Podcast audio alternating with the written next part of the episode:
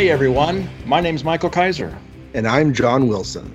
And welcome to another special of Not Comics. This is our, what is this, fifth special now, Mike? I think it's our sixth. Whoa.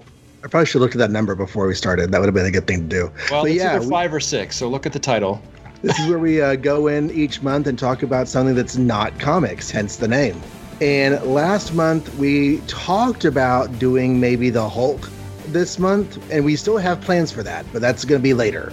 Instead, today we're talking about uh, a movie that kind of has a really big important role in Marvel history as a as a company and as a place in the public consciousness, and that is Iron Man from 2008.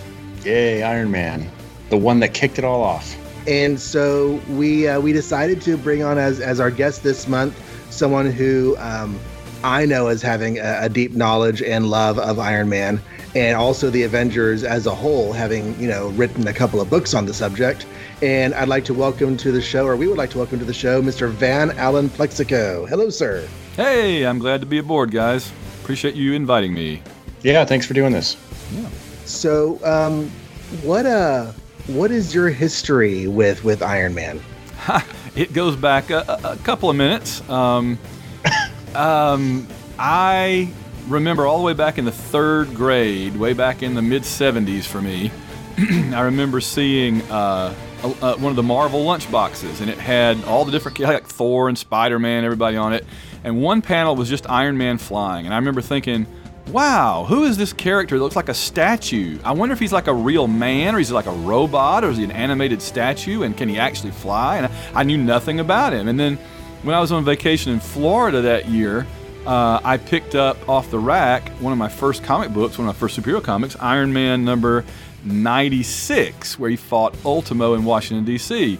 And I fell in love. I just absolutely loved it. And so I started buying Iron Man then, and I've on and off bought Iron Man for 40 plus years. And, um, and, I, and he's just always been my favorite superhero character.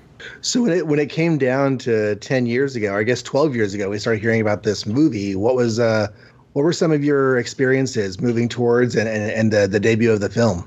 Um, I I expected it would be horrible. Uh, Marvel Marvel had a terrible track record of ruining everything I loved for all time up until then, and uh, you know we had just had the first Hulk movie and it wasn't great, and um, Marvel on TV was pretty terrible there's whole chapters in our assembled books about about the terrible Marvel TV shows of the 70s and early 80s and all, um, including the Captain America and Spider-Man shows that were pretty pretty wretched.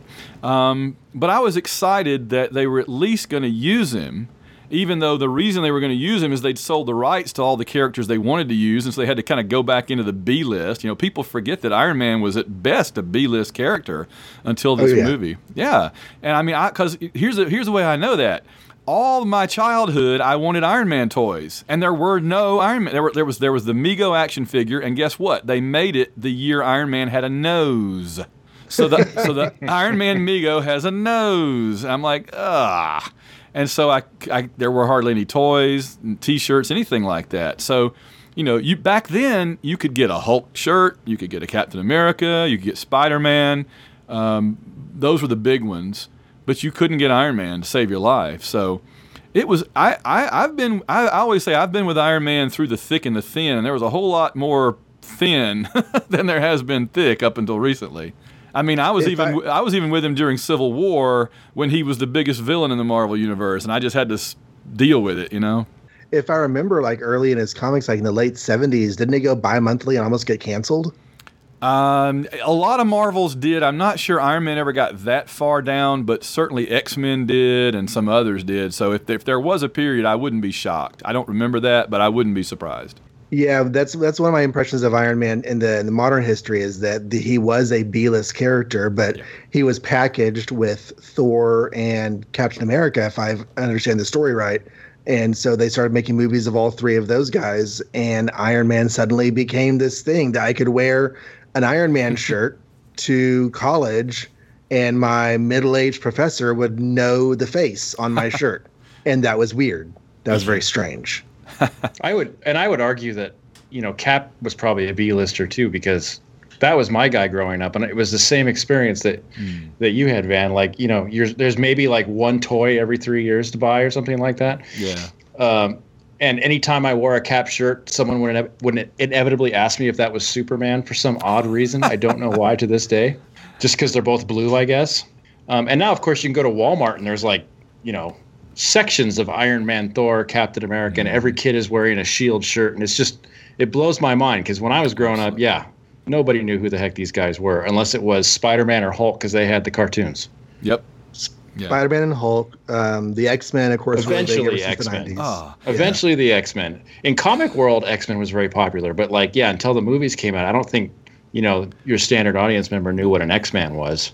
Right. Well, it's it's here's the thing. I have always had a terrible resentment toward the X Men because all the way through the late '70s and through the '80s, I was an Avengers and Iron Man fan, and they were bigger in the Marvel universe than the X Men. And then, you know, round about the mid late '80s, early '90s is when the X Men really took off and became this comic book phenomenon. But you're absolutely right. The general public didn't know who they were at all because they had no previous history like a Spider Man or a Superman or a Batman or you know anybody like Right. or or Hulk. And so the comics world was just absolutely X Men crazy by the '90s. And then they got the cartoon, and that made it even bigger. But then, yeah, by the time they got their movie in 2000, that put them over the top. But see, that always made me mad because I felt like they jumped the Avengers to get there. I felt like Yeah. they kind of shoved the Avengers out of the way and pulled ahead of them. I'm like, hey, come on, the Avengers deserve this more than you do. So, so it was kind of a very, very happy thing for me in the late 2000s when the X Men started to kind of fade in popularity a little bit, and the and the Avengers type characters pulled ahead. That made me very, very happy. At last. Yeah, I don't think X Men has had as big a level in the popular consciousness Right. as like the X Men X two years.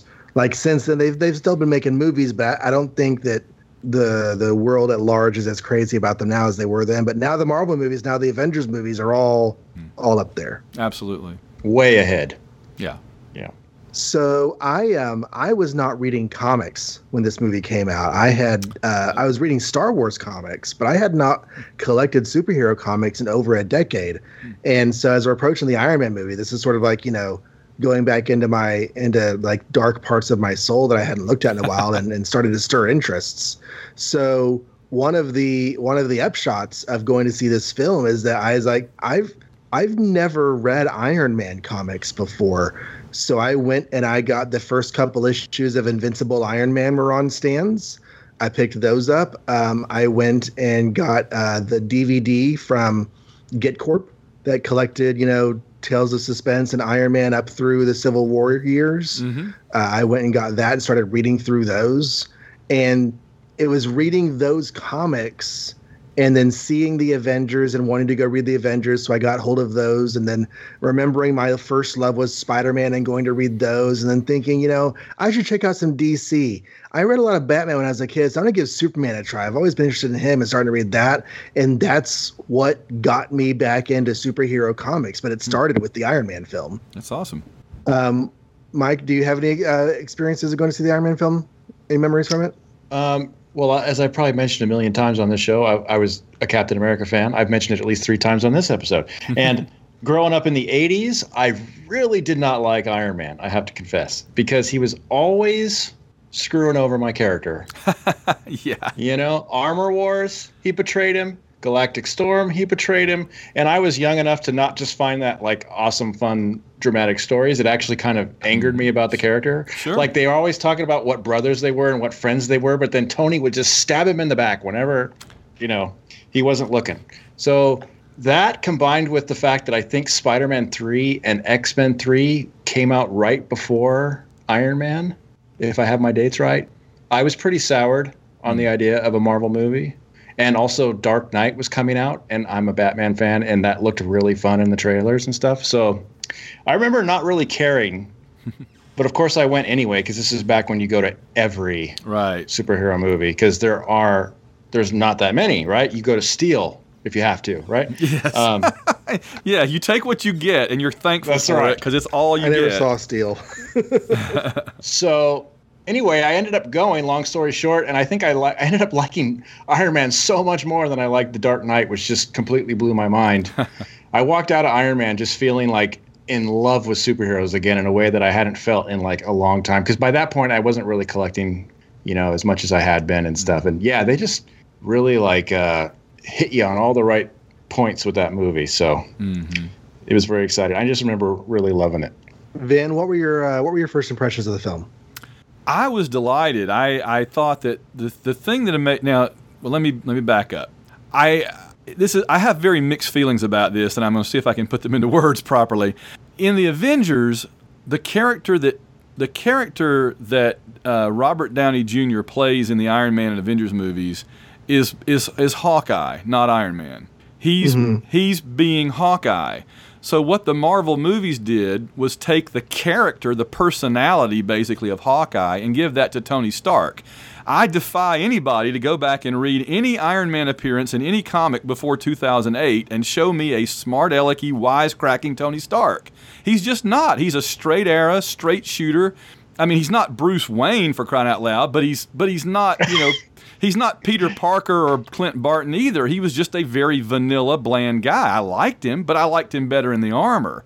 Whereas in the movies, with Downey bringing that Hawkeye personality to Iron Man, suddenly he's got he's got the Iron Man coolness and he's got that personality coolness. So it was interesting to see the character have two appealing sides to him, whereas in the comic he'd always just kind of been a boring character in the so in the in the, in the human side. So so I guess to sum it up, really I was kind of put off in a way that it wasn't my Tony Stark, but I could also appreciate that it was a much better Tony Stark, so I just kind of dealt with it, you know. This, this, this is the movie version of Tony. It's different than my Tony, but it's it's a Tony. And, but it's but it's an appealing one, and clearly people were digging it. And I'm like, look, if this is what it takes to make Iron Man super popular, then I'm on board. You know, I'll I'll just deal with it. That's fine. If he wants to be wisecracking and smart alecky and all that, that's that's my new Iron Man. Okay, we'll just you know we'll just deal with it. So that was that was fun. Yeah, the the, the Clint Bartonish aspects of his character also. I, I mean, I, I noticed that whenever it was in the Avengers and he and Captain America were relating to each other for the first time, I was like, wait a second, he's pulling a lot of the same wisecracks that Hawkeye did exactly in the late Stan Lee, early um, Roy Thomas comics. That's exactly right. But again, I mean, it's not a bad thing. It's just that's the direction they decide to go. And I mean, Iron Man was always going to be a bigger character than Hawkeye in the movies. So, what the, the the one thing that they really did though that was the, the, the sad part of that is that Hawkeye has no personality in the movies because he's he's been had his personality given to Iron Man and all he's got left is his bow and arrow and like references to past things with Black Widow. I mean, I like Jeremy Renner, but I mean, bow ring, you know, not a not a very Yeah. exciting Hawkeye. He's much more like Ultimate's Hawkeye or something. Yes. Mhm. Yes, you're right. Um, and I feel like Downey's is not maybe not so much Hawkeye as just Robert Downey Jr. because Yeah. that's just kind of how he is. So That's fair. he just brought himself to the role, and we we all find him very charismatic. So it worked. Yeah. But yeah, you're right. Like, I, and I don't really even think about that. That there's definitely a before and after Iron Man when it comes to this movie, in terms of personality, or Tony Stark, I should say, right, in terms of personality. Yeah, I um I started reading comics whenever this came out, so I was I was there with that Invincible Iron Man series was going, and I Secret Invasion that was the summer of Secret Invasion, so that was just getting underway whenever the movie came out. So I went and got the first couple issues of that, and um and yeah, the Tony Stark in that is not the wisecracker that he is here. I think the Invincible Iron Man had more of that tone. And the plot of that opening arc of that comic was very like visually reminiscent of the movie, so it was definitely going to reach that movie going audience. But um, but yeah, I, I I haven't read a whole lot of Iron Man from before that, so I didn't have anything to compare it to. Right. And now it's basically just the Tales of Suspense run. I'm still working on getting some of those other 70s and 80s comics read. Well, um, I think it's time we talk about some movie. Um, I was watching this and just writing down thoughts as it went along, and I, re- I ended up writing down a lot of things. So I'm going to try not to not to hit every single thing I wrote down and, and try to cull what's maybe not worth bringing to the microphone. But um, I figure we could just kind of go through the events of the movie as they happen and thoughts about scenes and memories and whatever that that you think about. And if I'm talking too much, feel free to just interrupt me and, and jump in about something. Um, but oh, there's one other thing I, sh- I should mention here, and that is that this is the movie that I took my daughter to, the first superhero movie I took my daughter to. She was six, and uh, she was a little bit bored in spots because Iron Man doesn't even show up until an hour, an hour into the film. Right. Um, and even after he does that first test flight, it goes back to being a Tony Stark movie. Hmm. Um, so I think she was a little bit bored in, in spots, but we have seen pretty much every MCU movie together since then for the last 10 years. So that's been her and my thing that we share. And we did that Avengers podcast a few years ago that was inspired by the same thing. So, but this is where it all started. Um, That's awesome. I hadn't seen much Robert Downey Jr. before this. And when the opening scene comes up and he's talking to the to the fanboys and girl about his, you know, how cool he is, he comes off a lot younger than I found out he is. And I don't know if he's like dyeing his hair and making everything look young, but he comes off being like 40-ish. Hmm. And I think he's 50-ish whenever he's filming this movie. I'm not entirely sure, but yeah, I mean, he he's been around a while. He was making movies back in the early '80s, you know, when he was probably in his 20s or whatever. So that would make sense. He looked much fake younger than I remembered. Like you could kind of tell like the beard was a dye job and stuff. They they go a little more natural with his face as these movies progress, I guess. I hadn't seen this movie in a while and I was like, wow, they really like slapped the makeup on him or something. But Yeah. Yeah, I think they allow him to look a little bit older in the later films, which gives him a more natural look because he definitely does look made up in this. And maybe it's the high def versus the slightly grainy theater experience. Oh yeah. could be. But, um, okay, so I thought this had an, a perfect opening scene. You get the um, the you know the the the uh, airmen are sort of fanboying out about uh, Tony Stark, and you get a real good feel for the tone of the character, and then boom, there's drama and flashback. Um, But that gripped me right in.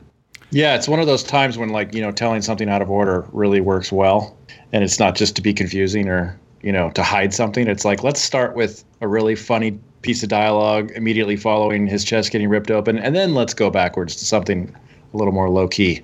And one thing about Iron Man in general that works really well like this is that, you know, originally it was Vietnam, or at least it was Southeast Asia. You know, they weren't too specific in 1963, but everybody knew it was Vietnam because we, we hadn't really gotten, you know, we didn't have boots on the ground in Vietnam yet. This was two years before. And so um, it happened, he was fighting Wong Chu in, in basically Vietnam. And the, the great thing about Iron Man is, since the United States is perpetually at war somewhere, you just make it a different war and you bring it right up to date. So instead of Southeast Asia, it's Afghanistan or Iraq or whatever, and you just um, it doesn't you don't you know instead of a instead of a jungle, it's a desert. You know, instead of a warlord and a Vietnamese warlord, it's a, a, a terrorist warlord. You know, so it. Um, you can you can basically make Iron Man fit any time. I mean, that's different from like Captain America, who's always stuck to World War II. You know, I mean, it, it- Which this is also great. this is what's so fascinating to me is that Captain America today is basically Buck Rogers because he's like, you know, 70 years removed from his time. But when Captain America first came out of the ice in the comics, it had only been like 15 years. He didn't miss all that much. Yeah. Yeah. he still had friends who were alive. and Yeah. Stuff, you know. yeah, so Um, I think when John and I covered the origin of Iron Man, we kind of gushed about how this movie actually pretty much follows it. I mean, obviously, like you said, they had to change the war. But I think when I was going in, if I recall correctly, I was convinced they weren't going to follow it because it kind of seemed to me like one of those, like an FF origin where it was just going to be outdated and they're going to have to come up with something else. oh boy, yeah. So I was really um, surprised and happy that they they kept it pretty much the way it should be. Yeah, other than the national setting and a few, you know, environmental details, I mean, they they, they hit every single plot beat. And yeah, I, I had already felt because, I mean, Spider Man, they they hit you know the most important things, but a lot about that origin was you know kind of modified. And this, when I did read Tales of Suspense thirty nine within you know a few days or weeks of seeing this, I was like, wow, this comic is exactly what I saw on TV, just not quite as racist as it was with Wong Chu. Um, Yeah. Yeah, there was no wrestling. So no wrestling, Yeah, no uh, no And yelling the- at the peasants and terrorizing them. no transistor powered suction cups. I mean, I felt really denied about that, but I don't know that that armor he had in the movie, the first one, it could have had some transistor powered suction Yeah. cups in there. I'm not sure.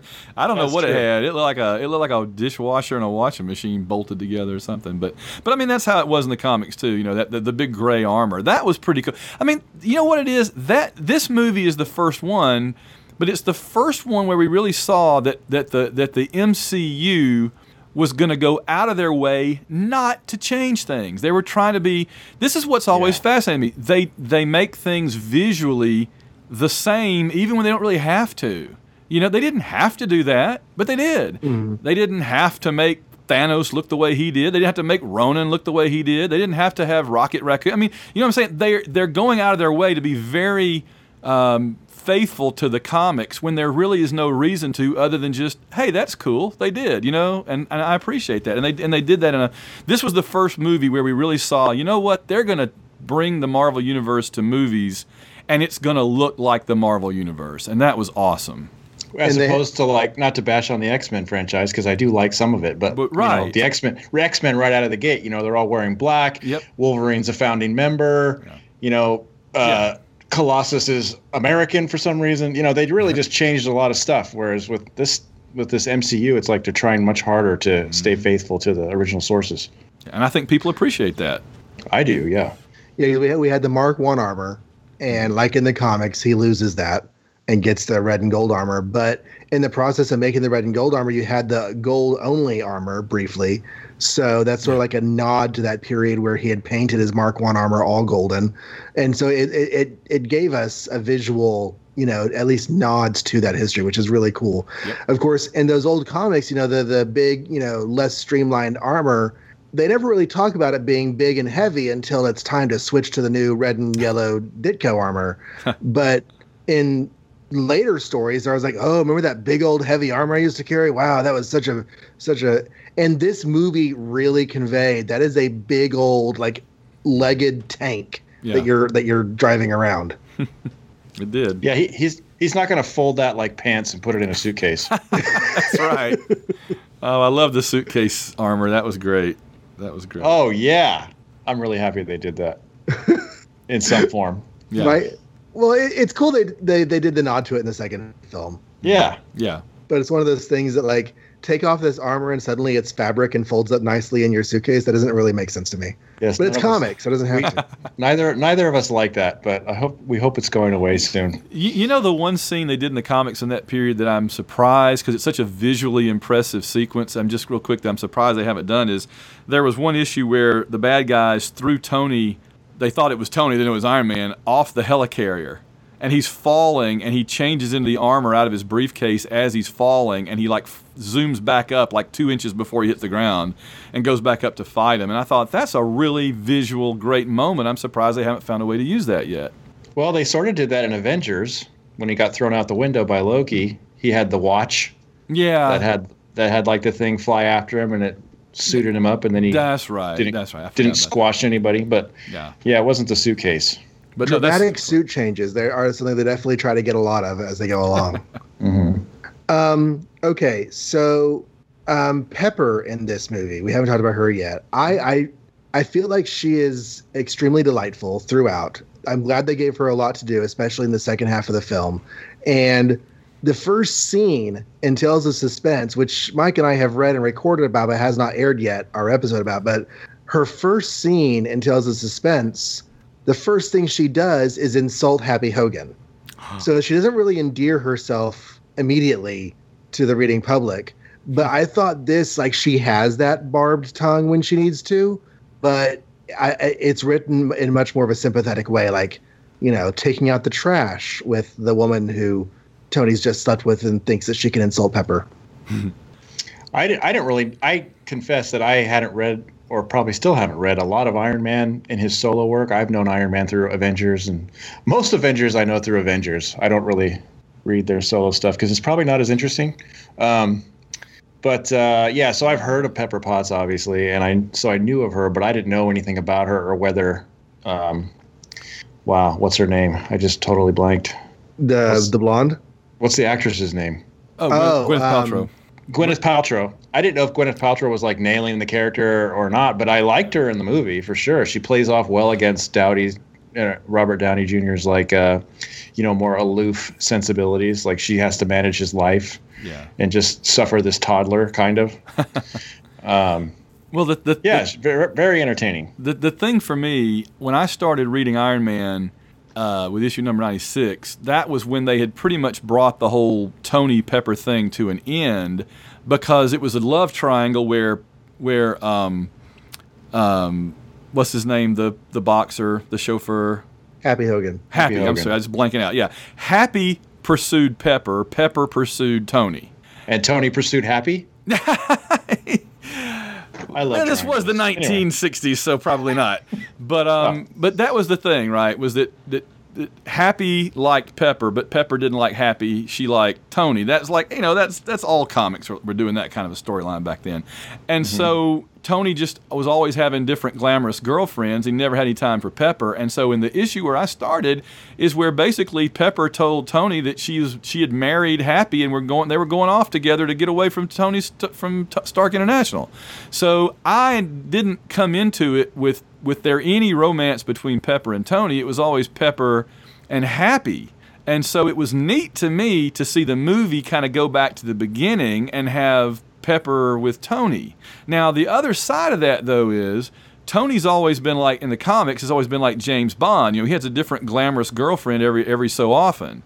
And so because it's Gwyneth Paltrow, they're obviously keeping her around as long as they can, which means we have Pepper as basically his steady girlfriend as long as we have. I have a feeling if it hadn't been somebody of a major star like Gwyneth Paltrow, if they had just picked any random actress to play Tony's girlfriend, whoever she was in the first Iron Man movie, I think we'd have seen like five different Iron Man girlfriends by now.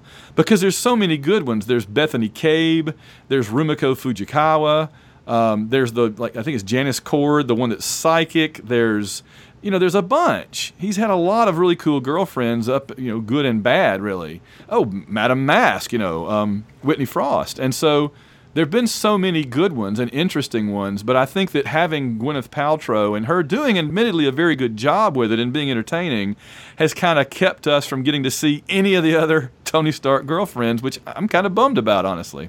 I'm surprised she's still in it because I kind of felt like when they, you know, off camera broke up in Oh, yeah. Avengers 2, I think. I thought maybe that was because Gwyneth didn't renew contracts or something, just like sort of Jane Foster disappears and Mm-hmm. Yeah, me too. And Betty Ross disappears and all that. And but then all of a sudden she's back and they're engaged and it's like, wow, we're just gonna keep going. So that's interesting. It was. Yeah, it was Civil War that they like were were broken up. Oh, off right, right. Civil Oh, War. okay. Civil War. and then Yeah. she's back in Spider-Man: Homecoming, which is like the direct sequel to Civil War. So who knows?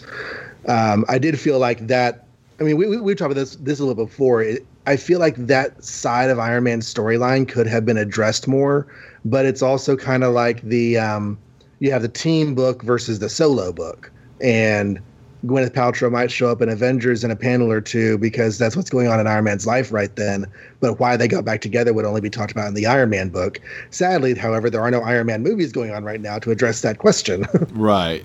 Yeah.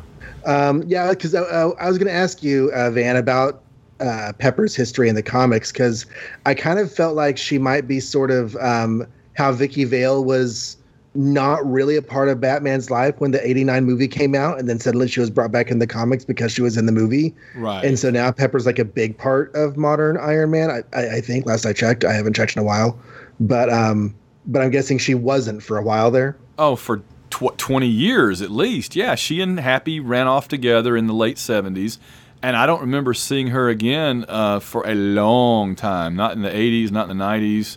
Um, yeah, she was gone. I mean, he had he had other girlfriends. I mean, I thought Bethany Cabe was fantastic. That's the one that that um, David Michelinie and Bob Layton, you know, brought in. She was the bodyguard, and so it was very glamorous, very James Bond. You know, she was like this athletic martial arts lady.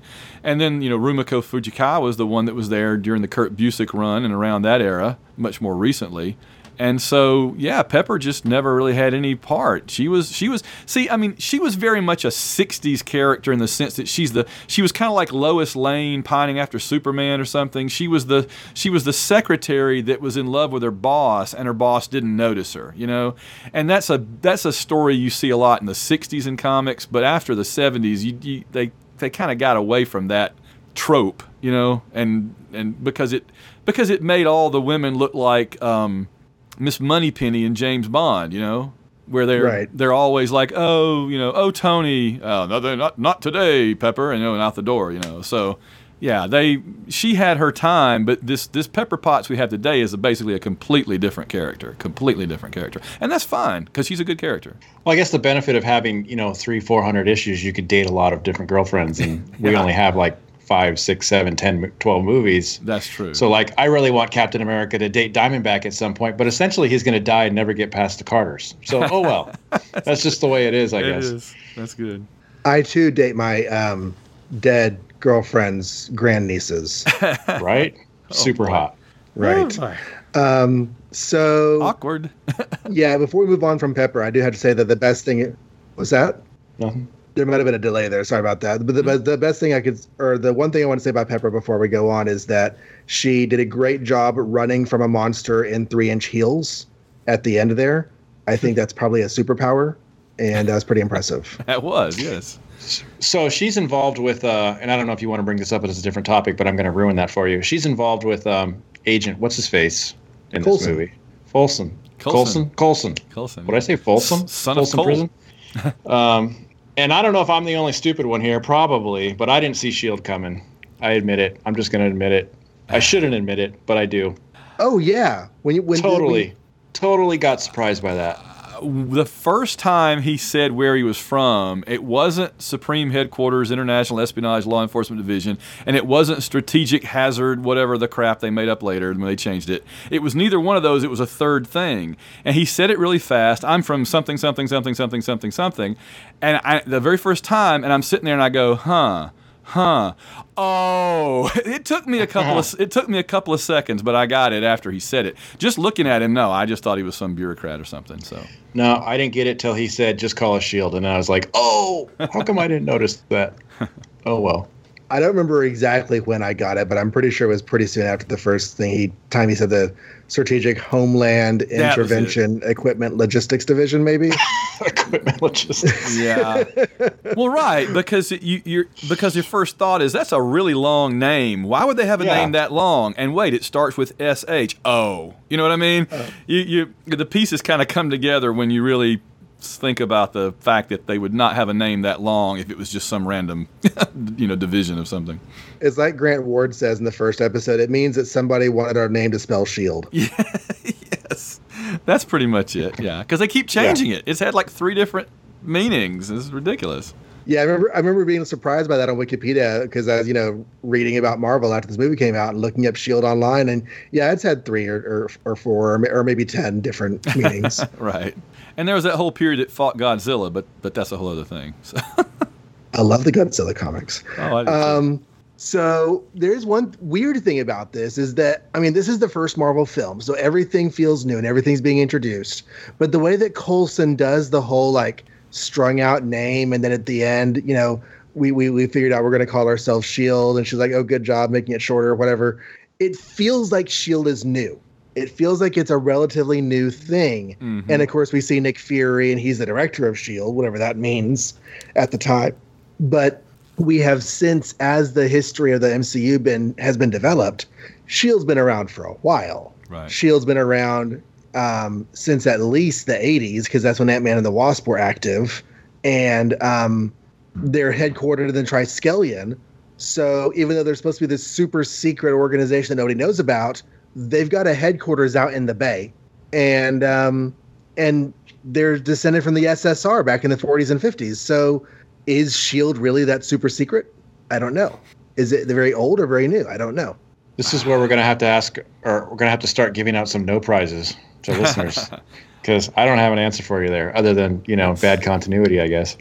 It's like James Bond. It's a super secret agent thing, and yet everybody knows about it. There's um the, the the thing obviously is that when they when they filmed and wrote Iron when they wrote and filmed Iron Man the first movie, they were making a lot of it up as they went along. And you know, for example, we know that he revealed himself at the end to be Tony Stark to be Iron Man on the spur of the moment, and they decided to keep it, and it worked. And so they were making a lot of this up as they went along. And what they had to do, of course, was then change things later once they realize, you know, we kind of need Shield to have been around for a while. So oh well, just ignore everything that you saw, saw in that first Iron Man movie because we really didn't know then. See, so yeah, I mean, you, you can't expect that they planned the entire thing out from start to finish before they filmed the first movie. They really just throwing stuff against the wall with this movie, and just a lot of it stuck, and they were kind of stuck with it. So you know, maybe Col- maybe Coulson was new yeah. to the group. And he's like a stickler for details. So he keeps telling everybody he's working for this long drawn out name. And finally they're like, Coulson, we're going to dock your pay unless you start calling us Shield. And then he said, okay, fine. I'll start calling it Shield. There's your no prize. Good job. There you go. There you go. Just made the that thing up. is, I can totally see Phil doing that. That that that's a Coulson thing to do. yeah. He's very fastidious and he collects Okay, trading so- cards and stuff. He does, yeah. right, I'm Captain America. Mhm. Um, the weird thing is, is that he has uh, Tony Stark has this big Malibu house, and it's the one that Christine Everhart wakes up in, and um, and then I completely forget about that setting. And so when we get to the third film and he gives out his address and that big, you know, same house is being blown up, I'm like, when did he get this really cool house? no, it's it's the same swank house he's been in for three movies, John, and you're just dumb. Where was he in in uh, Iron Man 2? I was going to call it Tony Stark 2 just now on accident. Um, Might as well. where be. was he in where was he living in Iron Man 2? Wasn't it the same house? Because that's where they have the fight with War Machine and the party. Yeah, yeah, yeah. everything?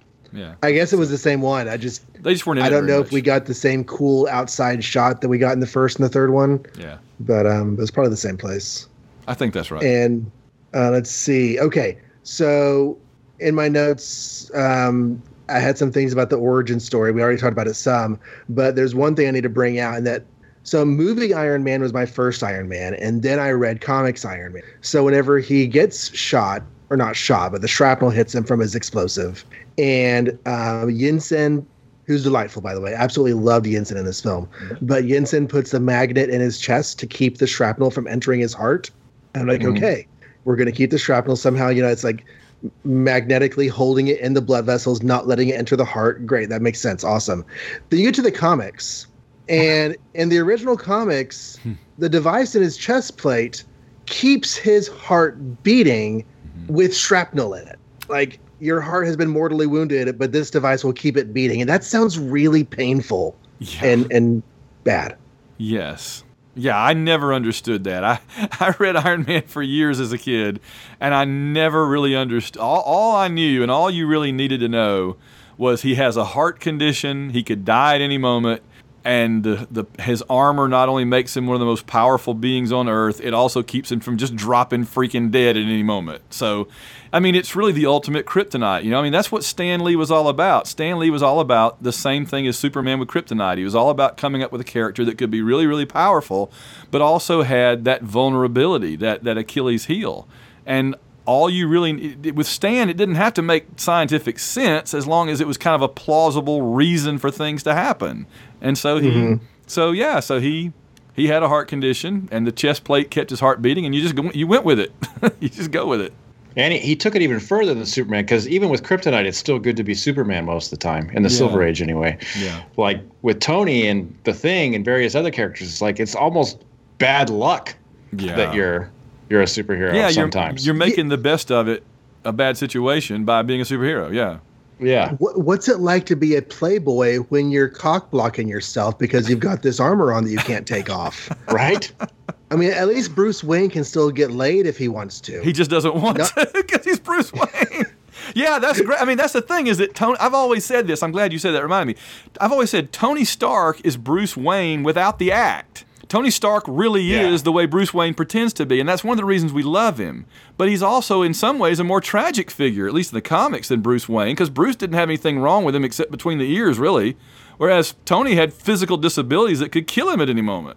I- I forget who it was that first put the idea in my brain. I don't know if it was my daughter uh, reading a meme to me or if it was maybe Marvel The Untold Story or, or something put it in my brain that Tony Stark's original conception was everything that counterculture was at was against at the time. You had an establishment character, you had he was rich, Yep. uh, he was war profiteering and, and weapons ma- manufacturing and um and all Facial these hair. right. Well, he, he was Howard Hughes. I mean, that's the thing. He was Howard Hughes in the 60s. And yeah, that's not a character that people were really loving by then, you know. Absolutely. but they made him sympathetic. Yeah, abs- well, that's what. Yeah, Stan Lee's saying basically, I can make anybody sympathetic. I can take a war profiteering mun- munitions manufacturer during the Vietnam War and make you root for him. That's amazing. We just got to get past the Cleopatra and um, Pharaoh, Mad Pharaoh stories first. That's all. um, quick question: When does he get heart surgery and get fixed in the comics? Several times. Do you know when that happens? Because I know in modern comics, he doesn't actually need the suit. Yeah, mm, I want to say the mid to late '80s, maybe by the early '90s for sure. There's there's there's multiple times, and when he even gets like a, a an artificial heart, he gets a heart transplant, artificial heart, different stuff like that happens. So it's by the mid '80s to the end of the '80s. I'm I'm pretty confident is when it happened. I don't remember the exact issue though. Is his heart like Xavier's legs? It comes and goes. Yeah, kind of. I mean, like I said, there was a heart transplant. There was an artificial heart. Uh, he for a while he was like a tele telecontrolling and from a wheelchair. He was paralyzed. They they threw a whole lot of crap at Tony over the over those years, and I didn't read all of it either. So I was kind of out of the loop for a while because I was just getting like, uh, you know.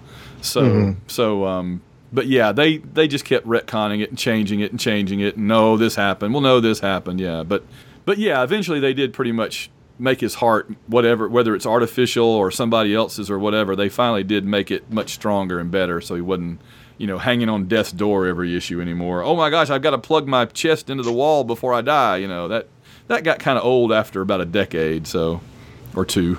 It's such an iconic image of 1960s Tony Stark, though, where he's like leaning against the wall, sitting on the floor, Yeah. chest plate on, and there's a wire going There's a from him to the wire wall. plugged him in. Yeah, yeah. He's like your iPhone is running down, and you're like, oh gosh, I got to plug in quick, quick. Except That's it's why I named heart. my iPhone Tony Stark. Yeah, there you go. I got to plug in Tony. He's dying. And if you lose it, your heart gives out for a moment. There's like, where'd my phone go? Yeah, it would. Yeah. Um, okay, so Yinsen is a one issue character. He is the Uncle Ben, Mhm. kind of, of Iron Man.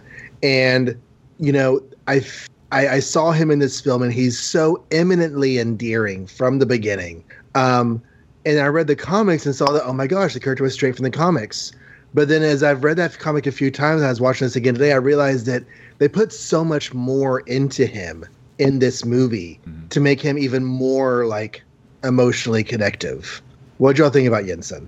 Yeah, I agree. I mean, he, he's he's a he's a plot device, but they certainly made him a sympathetic one, and he's and he's one more way. I mean, you know, part of his purpose is to show Tony this is what you've done with your company and your, muni- your munitions manufacturing. I mean, the whole first half of the movie is about making him have to confront his responsibility and decide to do something about it.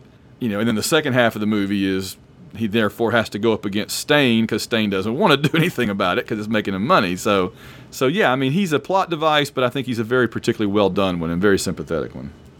Well, because they gave him they gave him a character that you know obviously the comic book didn't bother with, like his family being a pri- well, he was a prisoner in the comic. I did I did like that. Uh, um, in the movie, he's much more of just like an assistant to Tony's genius versus the comic, where pretty much he invents eighty percent of Iron Man's armor for him. I think. And then, um, That's a good point. uh, wow, I totally blanked on what I was going to say just now. but that's a good point. I mean, yeah, they do give him a Yeah. lot more agency in the movie than he probably ever had in the in the comics. Yeah. Oh, that's what I was going to say. What you're, I was going to comment on what you were talking about is like um, as a plot device to show Tony his wrongdoings. They don't do that in the comic, at least the stuff we've read so far. You know, he he uh, you know invents Iron Man armor, and then two issues later he's inventing the indestruct you know the devastation ray or something like that for the army. So there's no like uh, moral responsibility for him being a, a warmonger, at least in his initial origins. But I do like that they throw that in the comic as a reason for him to become Iron Man. Mm-hmm. Because that is a thing that they do eventually with him in the comics. If I, I, I haven't read the issues, but my understanding is that eventually Tony Stark realizes that making weapons is bad. Is that right? Yeah.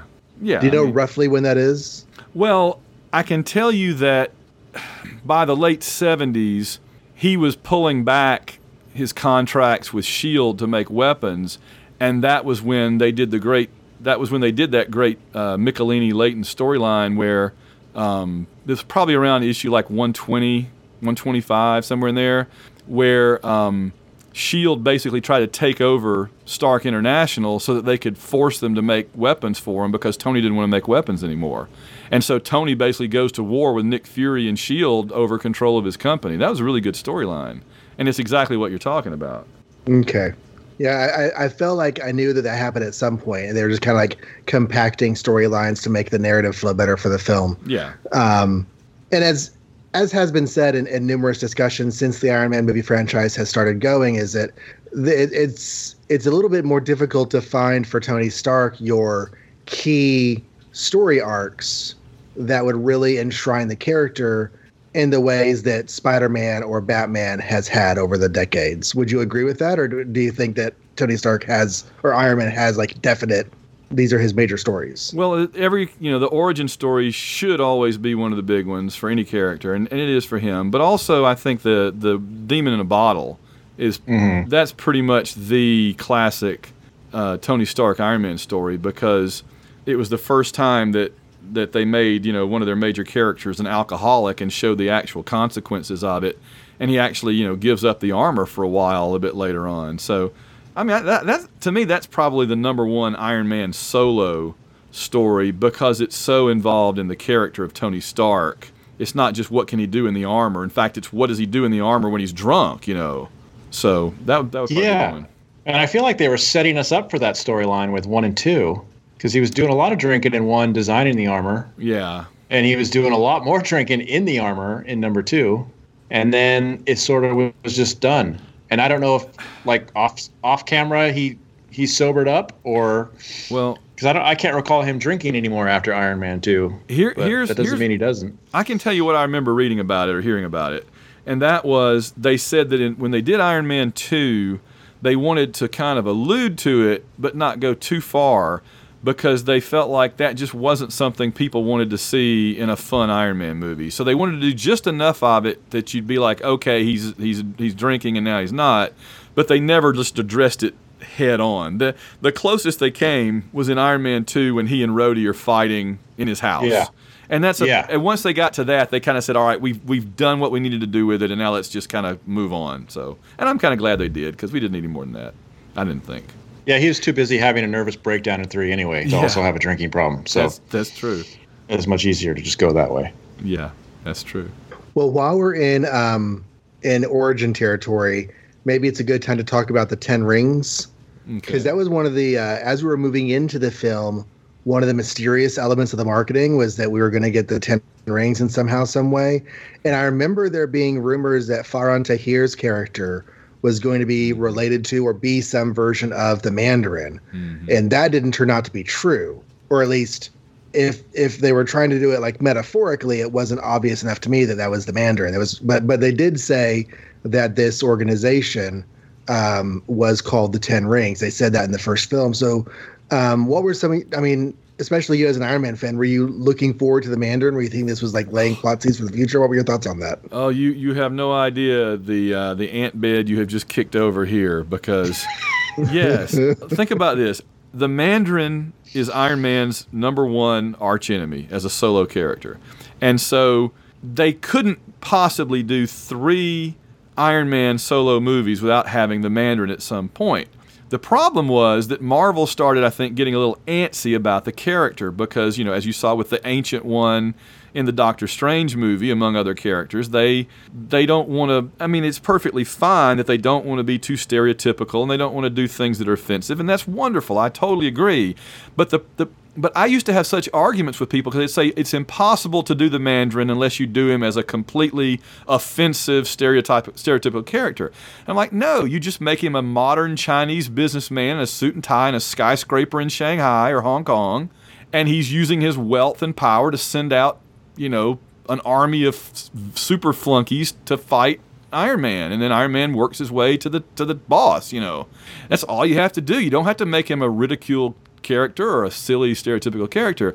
And so, um, by the time they got to Iron Man three, they still hadn't you know they still hadn't used him up until then.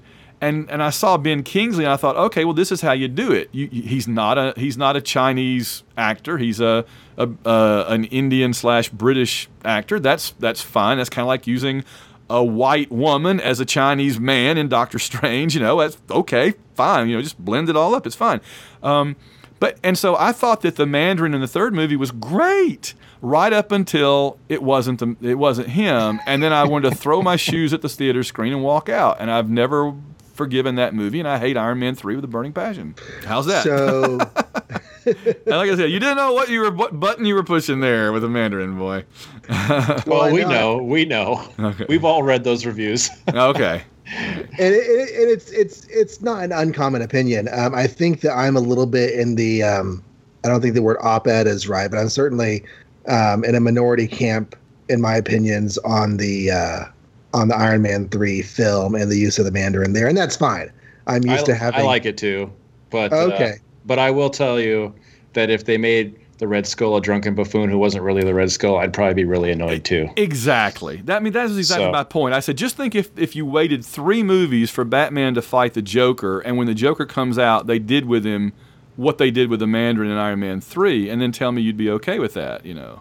And Mm-hmm. no Batman fan would be happy with that. And the whole attitude was, well, that's okay because it's just Iron Man. It's just the Mandarin. You should just get over it. I'm like, I don't want to. If it was the Joker, I wouldn't get over it if I was a Batman fan. If it, you know, why should I? Superman fans certainly weren't happy about Lex Luthor in, in Superman vs. Batman. So why do I have to be quiet? You know, why do I have to just swallow it because it's just Iron Man? I, I mean, that's to me, that's very annoying and offensive and it makes me very angry. I, I've had shouting matches at Dragon Con with people that were telling me that and I'm like, no, I'm not gonna I'm not gonna just let it go because just because it's not a character that's important to you doesn't mean it's not a character that's important to me. Well, that is um, and that is fine. That is fine. It's it's it's not an unexpected anthill. Um, I just remember that in the first film, like that sense of anticipation of what we would get later, Mm-hmm. and and it was a bit of uh, I, I an emotional mental process to to figure out how I felt about Iron Man three. It was not initially because I was expecting the same thing you were expecting. I was expecting the Mandarin. Yeah. Um, but anyways, um, I, I don't think I caught that that guy in the first movie was supposed to be the Mandarin because I think it was just one of those things where I was reading Easter eggs about the movie after the fact, going, "Oh, I think it was all more of a hints." Spec- yeah, I think it was more of a speculation beforehand than it was an actual thing in the film. Kind of like we thought it was going to be the Crimson Dynamo in Iron Man 2, and it wasn't. It was Yeah. Uh, Whiplash, Whiplash." yeah. right. Yeah, Mm-hmm. they kind of combined the Crimson Dynamo and Whiplash and made him into a whole other third thing, which is interesting. Yeah. Mm-hmm. Mm-hmm. Um, okay, so um, there was a really cute scene with the heart swap with Pepper pulling out his fake heart and putting in another fake heart, and him almost dying. And um, I, I, I, I cheese you not. I was watching that in the film with no clue whatsoever how they were doing. Like, was it completely CGI or what with the heart replacement in that chair? It wasn't until seeing it in home video that I realized his entire body there was a prosthesis, and it's just his head on top talking to uh, Ah. Pepper. I didn't realize that at all. Interesting. They they do a really good job of of covering up the movie magic because after it's all said and done, there's another shot from another angle where he sits up. They, they just went old school Alien because that's how they did it with the alien bursting out of the guy's chest too. That's Yeah.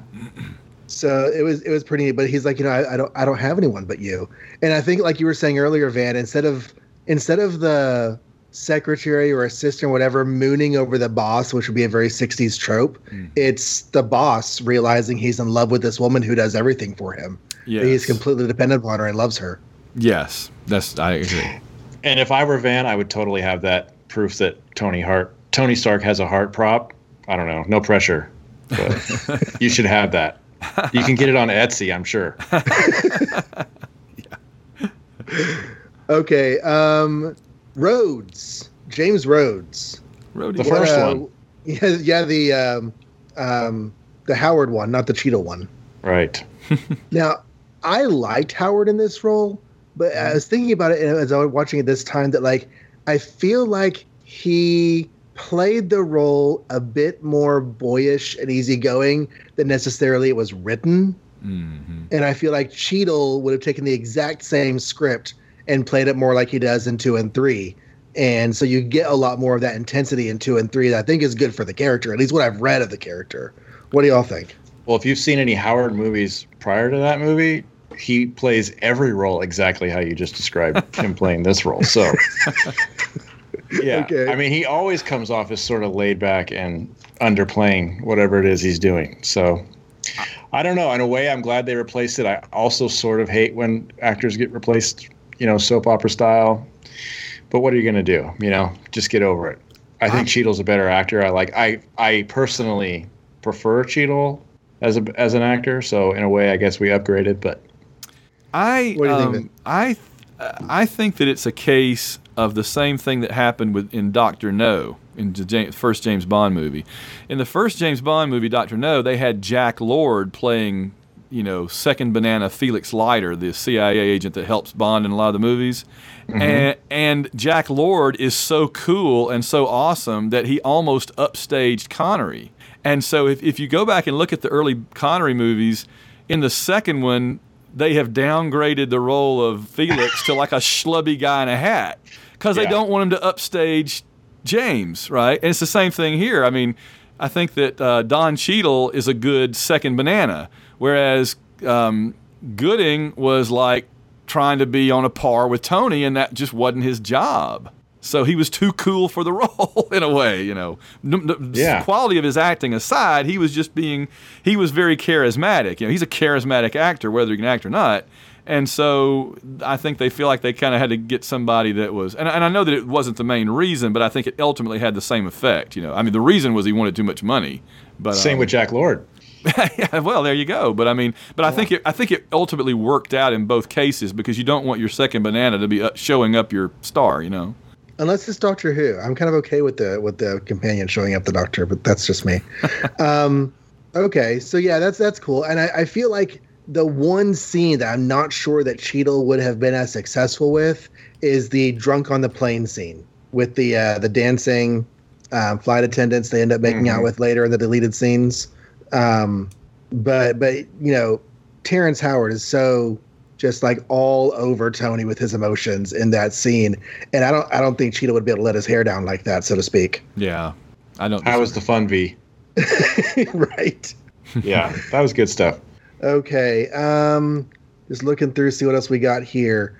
He finally uh, gets his costume, his his his uh, beginnings of his armor together. He does the test flight on the video camera, and Dum-E's there to hose him down.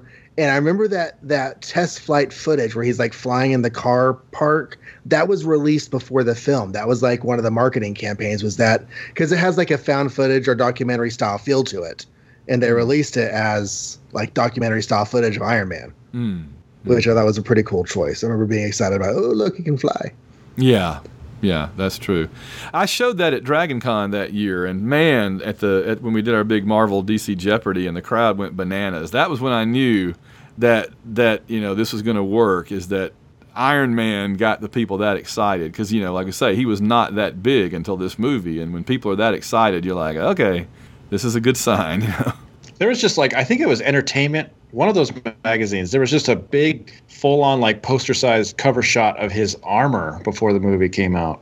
That hmm. was the coolest thing I ever saw because you know we don't even know what his armor is going to look like when when you know they're first talking about Iron Man movies, and it could have went anyway. And so yeah, I kind of had good feelings about the movie just seeing that picture. yeah, And and the um, armor design they did choose has just such a classic feel to it. Like that, it looks like standard. This is what my mind thinks of when I think of Iron Man kind of armor. Mm-hmm. yeah.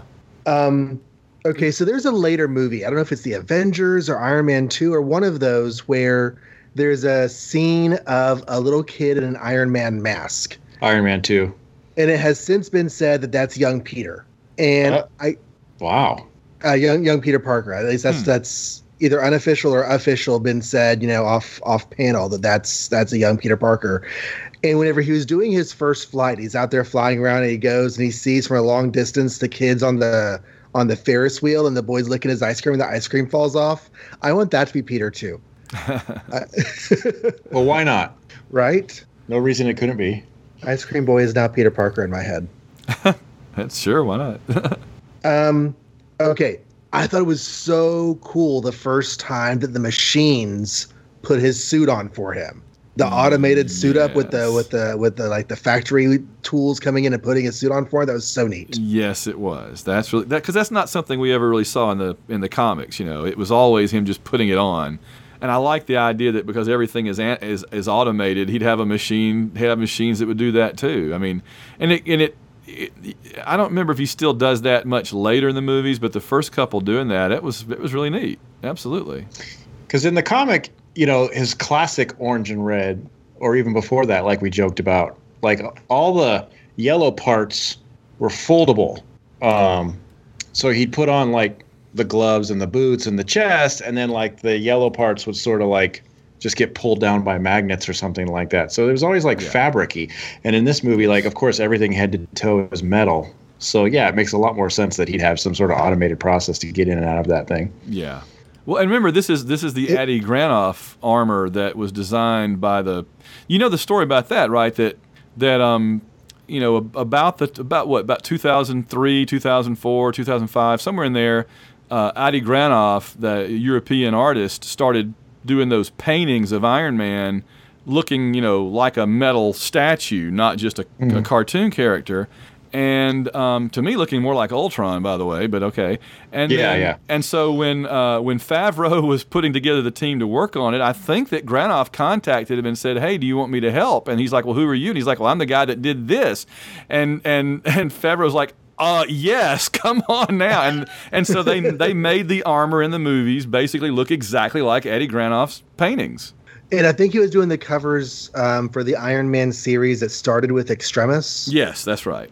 That's correct. Um, and I, you're right. You're right. The the Iron Man we get in the film is the Iron Man from those covers, from that artwork, and Yeah. that's the design and that's the aesthetic that we get. Absolutely. I love Adi Granov. Like, Yeah.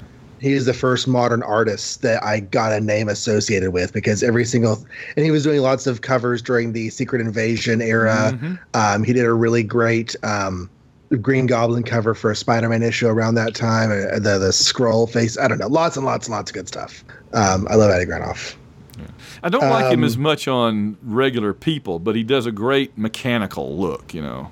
hmm No, I think it is really good regular people too, and he kind of has a um. Oh, Well, I, I, actually, I'm not going to say that because I was going to start sounding objectifying. I don't want to do that. He- um, but he, well, he, he- he does makes- nice women as well. He makes Nova look great. I liked his Nova work in, Oh, in that period. Yeah. Yeah.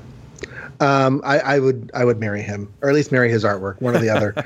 um, okay, so one of the cool things about all that um, automated Iron Man stuff is that Tony Stark is interacting with it all, and it's all going on him, and they completely cover up. They, they do such a great job of pulling the wool over your eyes and making you think that Iron Man armor actually exists hmm. when it doesn't. There's no Iron Man armor. And, like it's all computerized, it, and that's fantastic because you don't realize it. It all looks real. There is Mark One armor, I think. I think there are some props of, of Mark One armor. I don't think there's a suit that anyone ever walked around in.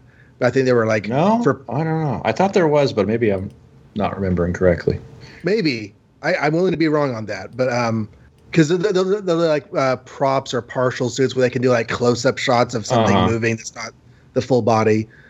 Um, but yeah, I think sometimes whenever there's like damaged helmet and his helmet faceplate is up and you can see his face, I think there's like a partial upper body portion that he can wear for that. But generally speaking, Tony Stark never wears Iron Man armor. Um, I wasn't really sure. That's interesting. I didn't know. well, Mark Ruffalo doesn't turn to the Hulk either. Just, just to wreck everybody's day. Dang it, man! You're shattering all my illusions. th- next thing you're going to say is that Thor's not actually calling lightning with that hammer. Oh, Darn it. Shut. Shush it. Shush. They, they just wait Um, for bad weather. That's good.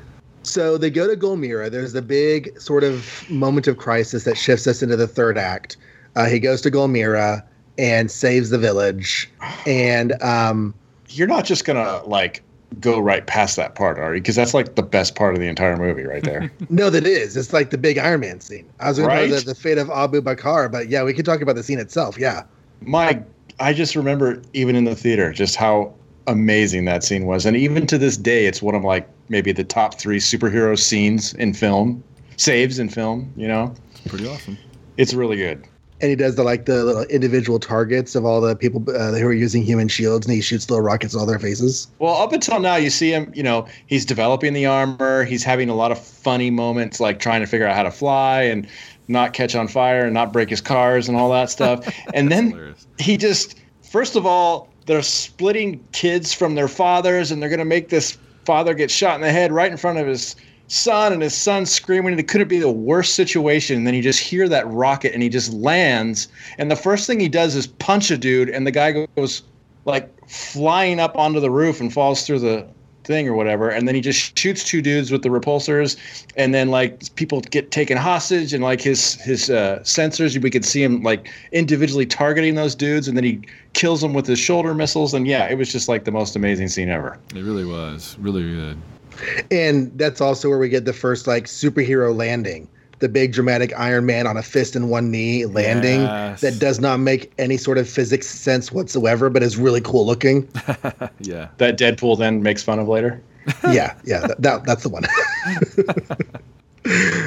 but um, you know, the the guy who had him in the cave earlier, Abu Bakaar, who was like, you know, I'll promise to let you go, and, his, and Yinsen's like, no, he won't, and he says, no, he won't. Um, they turn him over to the villagers at the end of that scene, and that is such a classic comics ending. Like we've read that ending in some of the stories we've done, where he's like, "Here's the bad guy. You've been harassing people. Now the people get a hold of you." okay so van Mhm. iron man fan Mhm. lifelong iron man fan Absolutely. John and I have talked about this before when we talked about the origin. What do you think of the fact that he straight up just killed everybody in that scene? Like, did that bother you at all? Did you even think about it? No, it never really occurred to me or bothered me just because, like I say, this is a reinvented Tony Stark anyway. So even if Tony had ever had some kind of code about killing, this is a different Tony. And then on top of that, I don't think he ever did. So, and plus, these people were so horrible that when you add all that together, honestly, it, it just went under my radar. I never had a problem with it. Yeah, me neither. I, I mean- never thought about it. May, maybe I should have, but, you know, in retrospect, but uh, I, I had to be honest, I didn't. Yeah, it was Yeah, like a, it was a it was a non-issue for everybody. I think. I don't know. Yeah. Well, he wasn't In my- Batman or anything. There was no pre-existing, long-standing, you know, code or anything. So that I know of. and he's a weapons monger. I mean, he's a weapons manufacturer. He he makes things to kill people with. He doesn't usually do the killing himself, but that's what he makes. right. So it'd be weird to have a code against killing at this point. That's a good But, point. um, yeah. He'd be the biggest In my hypocrite on earth. I'm sorry, I keep on hearing a delay, and so I think uh, no one's talking. That I start talking. I don't, mean- I don't mean to talk over you. What were you saying? Oh, I just said he'd be the biggest hypocrite on earth if he if he had some kind of code against killing when he manufactures weapons. That's a good point. So yeah. Yeah. Um, a- and as far as fiction goes, I think a code against killing to the point where you're never willing to stop a, a humanity threatening force is is really kind of silly. So um, it, it didn't bother me at all that he took all those people out. It's it's also not real, so that's okay. Um, but yeah, I loved, loved, loved that scene, and it, and it really, other than the flight in the night, that's Iron Man's first big scene. Well, no, he had, he had the Mark One armor. It's his first big scene in the new armor. Yeah, because that Well- the flying scene was like a prototype. He wasn't even painted yet. You know, so this is it. Well, you mentioned at the beginning that you see you don't see a lot of Iron Man in this movie, and it's true. the The thing is that the the, the the the occasions where you actually do see him in this movie are so great that you kind of forget he's not as Iron Man in this movie a lot. They really kind of. It's almost like it would have cost a fortune, and they didn't want to. They didn't have that much money for the first movie, and they they kind of wrote the script so that he just becomes Iron Man like what two or three, four times maybe for any length of time at all. And yet, you know, Mhm. Downey Downey is so entertaining. None of us cared Exactly. Yeah. because Exactly. even the off even the off screen parts were good. Were great. yeah. That's right. Um, so we go on to the um, well, there's the there's the part with oh, we we haven't talked about Stane. Okay, so Obadiah Stane. I'm, I'm at the part of my notes where um, Pepper goes to Stane's office to get the information off his hard drive, and that's where we find out that Stane's in on it. That he's actually the one who caused the entire thing at the beginning of the film to happen. Yeah. He put a hit out on on Tony Stark. So um, I don't know a lot about Stan. I know that his son has been a threat in more recent years. Was Obadiah Stane a recurring threat, or was he like a single big arc and then gone kind of character? I think he was a big, big arc and then gone. He was um, he was never a friend of Tony. He he was a rival who basically bought up and took over the company when Tony got drunk the second time and dropped out of things, if I remember correctly. And uh, it wasn't my favorite storyline ever, and it was very dragged out, and I kind of lost interest in it most of the way through um, because it came right after the the Michelini, Michelinie and Layton run. It was like the next big storyline after they left, and it just wasn't as quality of a story and it wasn't as well done. The art wasn't as good, the writing wasn't as good, in my opinion. And so, but yeah, I think that was the only time he ever really appeared. He and, and the thing was, even it was kind of a rehash of two previous stories because Tony was an alcoholic again, like in Demon in a Bottle, when he we thought he'd kind of put that behind him, and it was a rehash of the Midas storyline from from issues like 97 to or 98 to about 105, where where Midas took over Stark International as a bad guy and was running the company, and Tony had to come back and, and fight him to take it over. So um, it was not a great storyline. I was kind of surprised to see him being the, the villain in this movie, but I, the more I thought about it, the more it kind of made sense because you could make him have a pre existing connection to Tony. And they love in the first movies to make the villain a evil version of the hero right? Mm-hmm. Loki is Thor, Green Goblin and Spider Man, Abomination and Hulk. You know, you've always got the counterpart that does the same thing. So you needed an armored guy for this movie, and they made it Stane, and that's so you know I was not overwhelmed with that, but I understood the the rationale for it. Yeah, him in the armor is actually one thing I, I still have a hard time buying into. Like once he puts on that armor, he becomes a cartoon, and it's it's it's kind of hard for me to swallow well, Jeff Bridges is awesome. I like Jeff Bridges. I could watch pretty much any movie with him in it and at least be entertained by him. So in that sense, I liked the character. But you're right. Like the last act of this movie is where I wouldn't say it falls apart because it's still entertaining, but there are things that make me question the actions of Stane in particular. So well, he becomes he becomes a pun bot. Like like he, what is what is his plan? You know, mm-hmm. to to kill Tony and take over. But, then he's committed murder. Like, yeah, he, he's doing it in front of everybody, and he's never going to get away with it. So, what is his other plan? To just steal the suit and and I don't even know. Like, mm. up until the point where he where Pepper catches him in the suit with the shield agents, he's doing kind of okay. Mm. You know, kill Tony, take over the company. Yeah, that makes sense. Steal the technology. But then maybe it's because they just catch him with his pants down and he doesn't know what to do. So all he can think of is to get in the suit and just start killing everybody. But by that point, he's so public and on the news and, you know, everything like there's no way he could just get away with it anymore. Mm-hmm. So so what is the goal? Yeah, I got the I impression know. that they were just trying to say, yeah, like you said, they kind of got him up against the wall, and he just goes crazy and is like, well, if I'm going out, I'm gonna, you know, woohoo, you know, take everybody out or something. I, yeah, it was it was very vague. It, it never made a lot of sense. And and here's the other thing too that annoyed me is, um, though again I love the movie, but still there you know we can nitpick a little bit. It, it, the big Marvel thing now is and has been from the start is there's going to be some gimmick that saves the day at the end and you have to introduce it earlier in the movie so that it doesn't just show up randomly at the end and you know in, in like the ant-man movie it's the quantum dimension or whatever and, and there's all hmm. these different ones. And in this one it was the icing thing. And when they did the icing thing if you're paying real attention you'd be like oh okay. Why was there a need for that? I guess because they're going to do something with it later. So i didn't catch it then but in retrospect i'm like yeah i should have realized that that was going to be important later because otherwise why waste time you know on screen dealing with the ice thing? It was just kind of dumb. So I I like the ice thing though in the sense that anytime Tony goes up against another technologically advanced person, he often uses his intelligence, not just brute force to that's true to win. That's true. So it's like, how'd you solve the icing problem? That's very Tony to me, you know. Um, but then another thing they introduced, like you were saying, is the arc reactor, which is what he uses ultimately to save the day. Mm-hmm. Um, and another thing that Marvel was doing at the anymore, but like the end of Spider-Man One, his mask comes off so that we can have some Tobey Maguire money shots. um, and then I noticed in this one too, it's like we have to have an excuse for his helmet to fall off so he can be Robert Downey Jr. in the end as a hero instead of just a faceless Iron Man. You know? Yeah. probably with Ghost Rider 2. I think Nicolas Cage was Nicolas Cage in the end of the first one. Was his hair still on Uh, fire?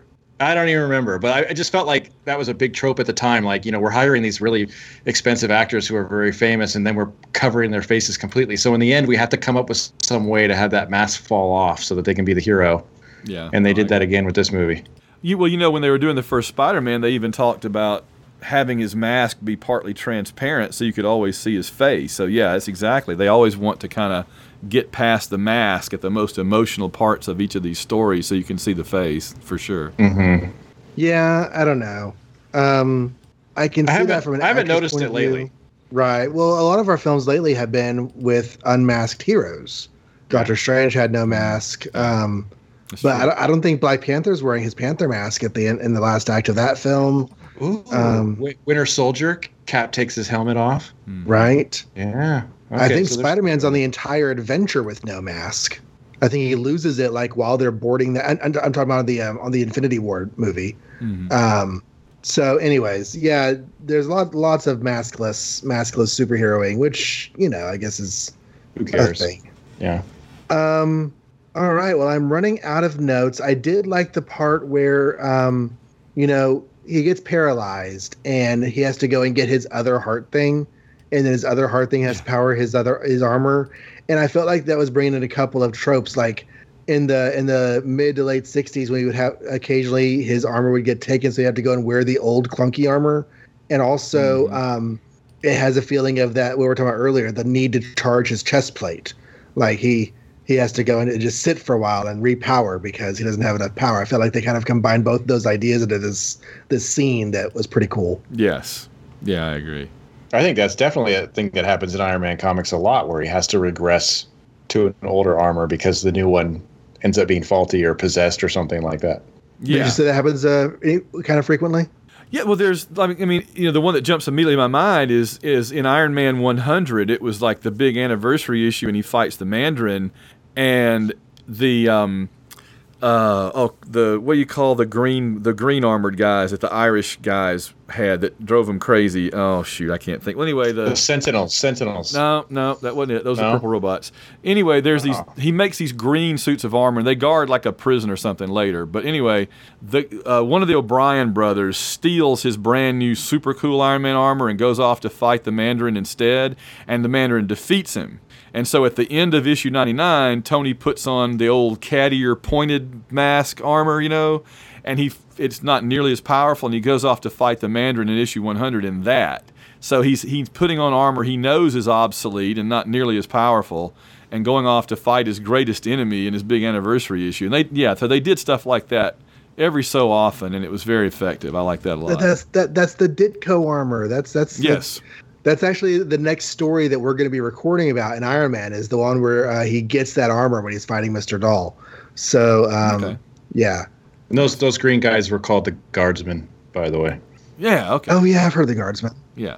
And I only remembered that because you said they went later guarding something. I'm like, oh yeah, guarding. The guardsman, armor, yeah, it, it drove the people crazy that wore it, made them psychotic or whatever. That's why it never really caught on. I guess they must have fixed it later, but yeah, it, it that's why he one of his friends he made it for his friend, and his friend went crazy wearing it and fought him, and they were a big battle. So that's yeah, one of the O'Briens.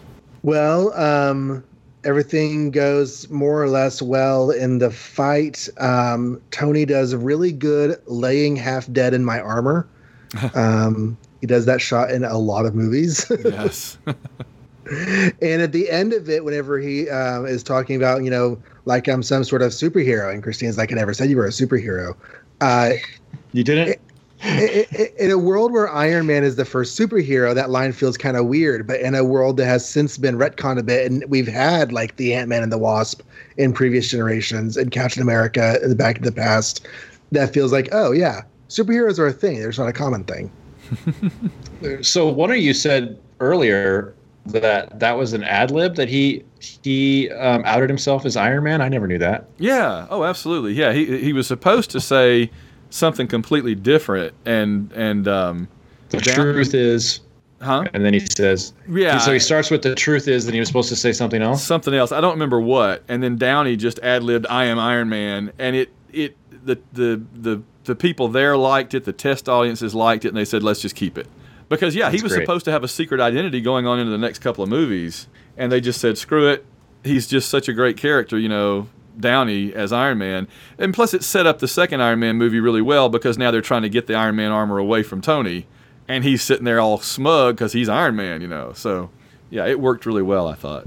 Oh yeah, that's a great direction because I think John and I have talked about how like Marvel is way less about secret identities than DC. Yeah. Um, so it just it fine. I don't know. It's never bothered me that because I mean right now he's in public anyway. Was he in public before this movie in the comics? Yeah, off and on. Yeah. Yeah, yeah. So I don't know. There, It's never been if I remember deal. right, there were a couple times where he revealed his identity and then had to put it back in the bottle somehow. Yes, there was one time like the entire world forgot or something, which is kind of silly, but but yes, they did that. Convenient. Well, you know, it could have been that he went to Mr. Fantastic and Doctor Strange and had them combine the utmost powers of science and magic to make all of the world forget that he was Iron Man, except unless he specifically reveals it to them.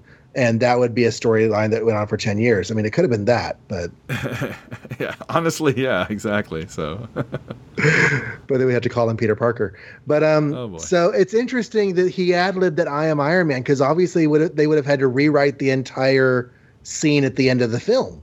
It's a short scene, but with the Nick Fury, the whole Well- thing is like, Oh, yeah, but Agent Coulson knew he was Iron Man, so Shield already definitely knew regardless, right?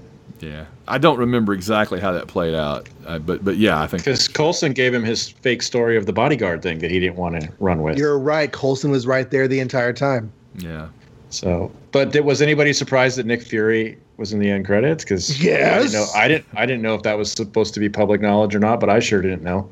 I didn't know. I feel like I heard I had it spoiled, but I can't remember now. Maybe, but I wasn't surprised because if you're going to do the Avengers, and back then we were pretty sure that the Avengers would be like the Ultimates, you know, or more Ultimates mm-hmm. than Avengers. Then you got to have the the Samuel Jackson Nick Fury, played by Samuel Jackson, and show up and actually be Nick Fury. That's some Yeah. meta stuff right there. You have you have Nick Fury in the comics as looking like Samuel Jackson, and then you have the Samuel Jackson from the comics Nick Fury played by Samuel Jackson. It's like who else is going to I- play him? You know? I've heard, and I don't know if it's true, but I've heard that they asked permission to use his likeness, and he agreed to it for free because he thought someday if they make a movie about this, they'll have to cast me. They'll have to. that's really smart. If that's the tr- if that's true. Yeah. I don't know if he was just saying that in hindsight as a joke or if that was really what happened, but Well, you yeah, know- I think it's either Hitch or Finch. I always get him confused. One of the, whoever did illustrated Ultimates did ask to use him. Uh, you're right, Hitch. Uh, but because Ultimate Nick Fury had had a couple of previous appearances, and he just came off looking like James Bond, um, black, right. but you know had the James Bond aesthetic to him. yeah. was he black? I thought there, the earlier appearances Um, he was just yeah, straight up I don't remember specifically whether I knew going in to see the movie Hmm. if it was going to be um, an extra scene at the end or the Avengers thing at the end or what. I did stay the first time I saw it, but I've been doing that to most movies ever since Wayne's World. I always, when I go see a movie, I always think that maybe they're going to put something comedic at the end of the credits. And so I stay for most movies anyway. hmm Yeah, like my whole life, I've stayed till the end credits just to be obnoxious, I guess. with anybody that I, that goes to me goes with me to a movie, and they're always like, "Can't we just leave now?" It's like I always want to just get my full money's worth and finish the music and be done. Let the lights Right. come up. And now it's really paying off because now everybody has to do it. So, haha. That's funny. You know, the other funny thing about that is that Cuba Gooding Jr. They said that he said the number one reason he took the role of Rhodey was so he could be War Machine, and he didn't get to be War Machine. oh, that was pretty. Funny. Yeah, because he's got that next time baby line. Yeah. and it doesn't which which was exciting to see right because we all know who we know what a war machine is and and yeah um and the one that he's looking at is all silver you know chrome colored it's not painted metal it's just metal so it looks like war machine armor hmm um so yeah when uh when iron man came out hulk we knew was only a couple months away but i don't think anything had leaked about the plan to do avengers films until this movie hit. And then you see that it's like the welcome to the Avenger Initiative, right? And he talked about the Avenger Initiative, and it's like, oh my gosh. hmm Yeah, we weren't really sure. We didn't know what was coming. And so that was, I, I probably screamed and jumped three feet out of my seat in the theater when they said that. Yes. Well, I think we've reached the end of the film. So, um, what other kind of closing thoughts do we have? Um, Mike, why don't you go and then we'll have our guest go? Just that, you know, it was a great start. And then I think maybe, and maybe I'm just speaking for myself, but Hulk was a little lukewarm. And Iron Man 2, I don't think had as big a reception. And, you know, Thor and the first Cap weren't my favorite either, but they were good.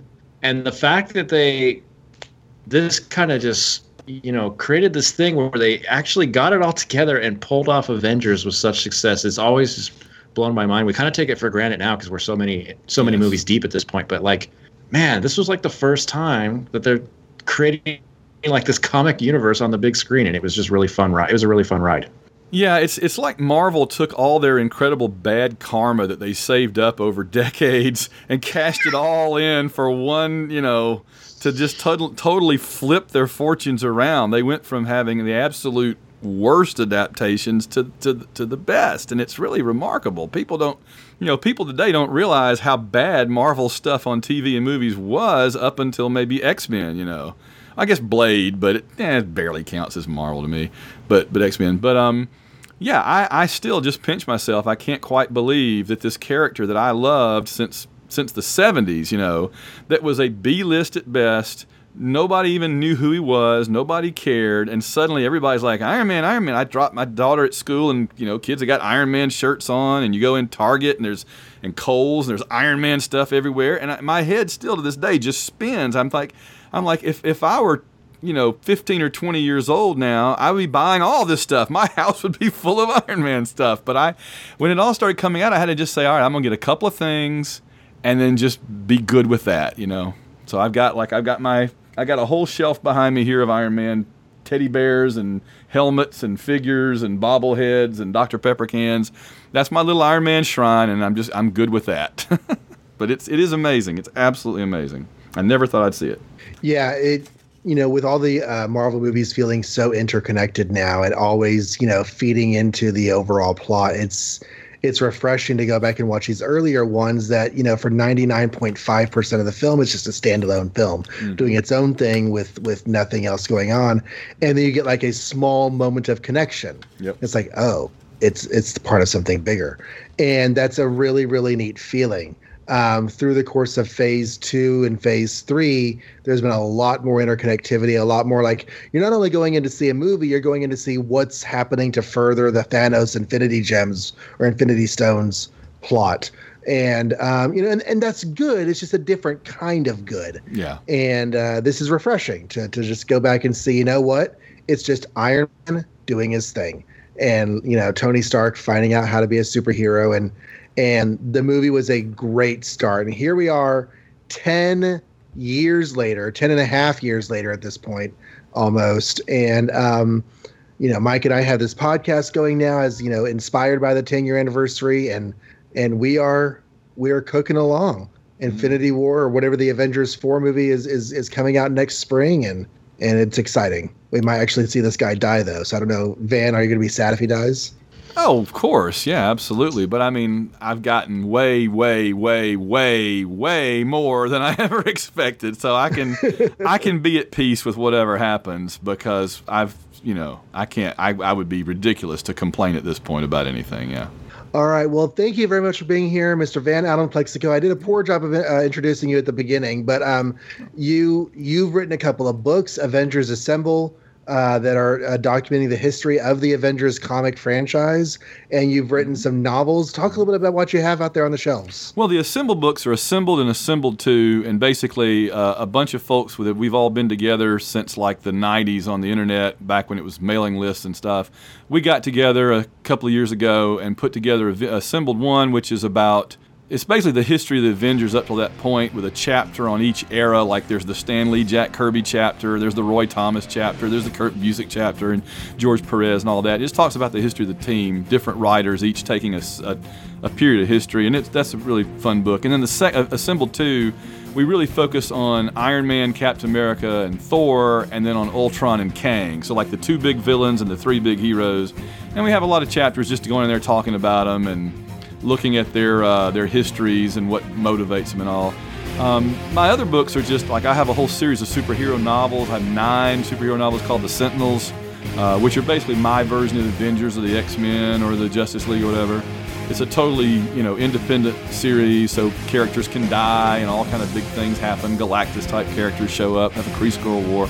And it's called The Sentinels. So um, among, among other books, that's the kind of thing that your listeners would probably be interested in. So if you just go to www.plexico.net, P L E X I C O.net, you can see all my stuff right there. All right. Um, and Mike, um, I know that there's another episode that's on the feed right as this one is up there, but just in case they don't listen to that, tell everyone where they can find us. You can find our specials and our regular episodes at makeoursmarvel.com. There on the left side, you'll find all the links you need to plug in our feed to your iPhone or your Android or play us through Google Play or whatever. Um, and there's also a handy contact form you can use to write us a letter that will end up on our mailbag shows, or you can uh, just write us directly podcast at makeoursmarvel.com. And um, our next special, well, next month is October and Venom comes out. So we might be doing Ah. a special on Venom next month. Yes. Um, and that wraps this up. If you have been thinking about writing an email to the show, you should do that because we're going to be coming up on our next email episode recording here in the next week or two. So if you if you want to have your thoughts shared with hundreds, that's that's William Hundreds. He's the guy who listens over in New York. Um, then you should definitely write an email to what was the email address again, Mike? Because my, Po- my podcast at makeoursmarvel.com. my memory and my speaking evidently are not very good. Okay, well, thank everyone for listening to this episode, and I guess go listen to our other episode that's up, and we'll see y'all next time.